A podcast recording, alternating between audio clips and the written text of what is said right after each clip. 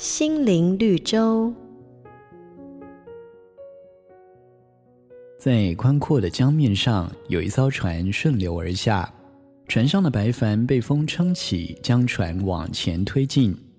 白帆觉得自己威风极了，就嘲笑起放在船舷的木匠：“你这懒惰又没用的家伙！如果不是我，这艘船怎么能够前进呢？”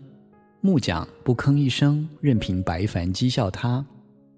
到了傍晚，船将返航。舵手收起白帆，拿着木桨开始划动。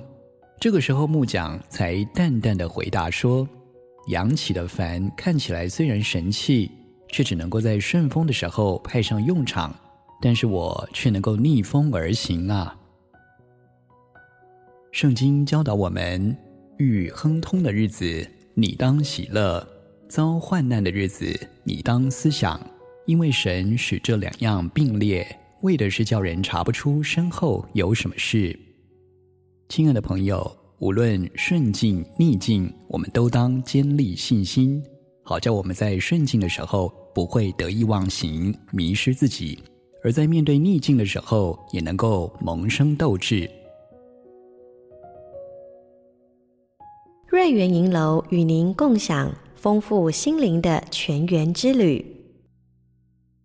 好家庭联播网，中部地区古典音乐台 FM 九七点七，北部地区 Bravo FM 九一点三。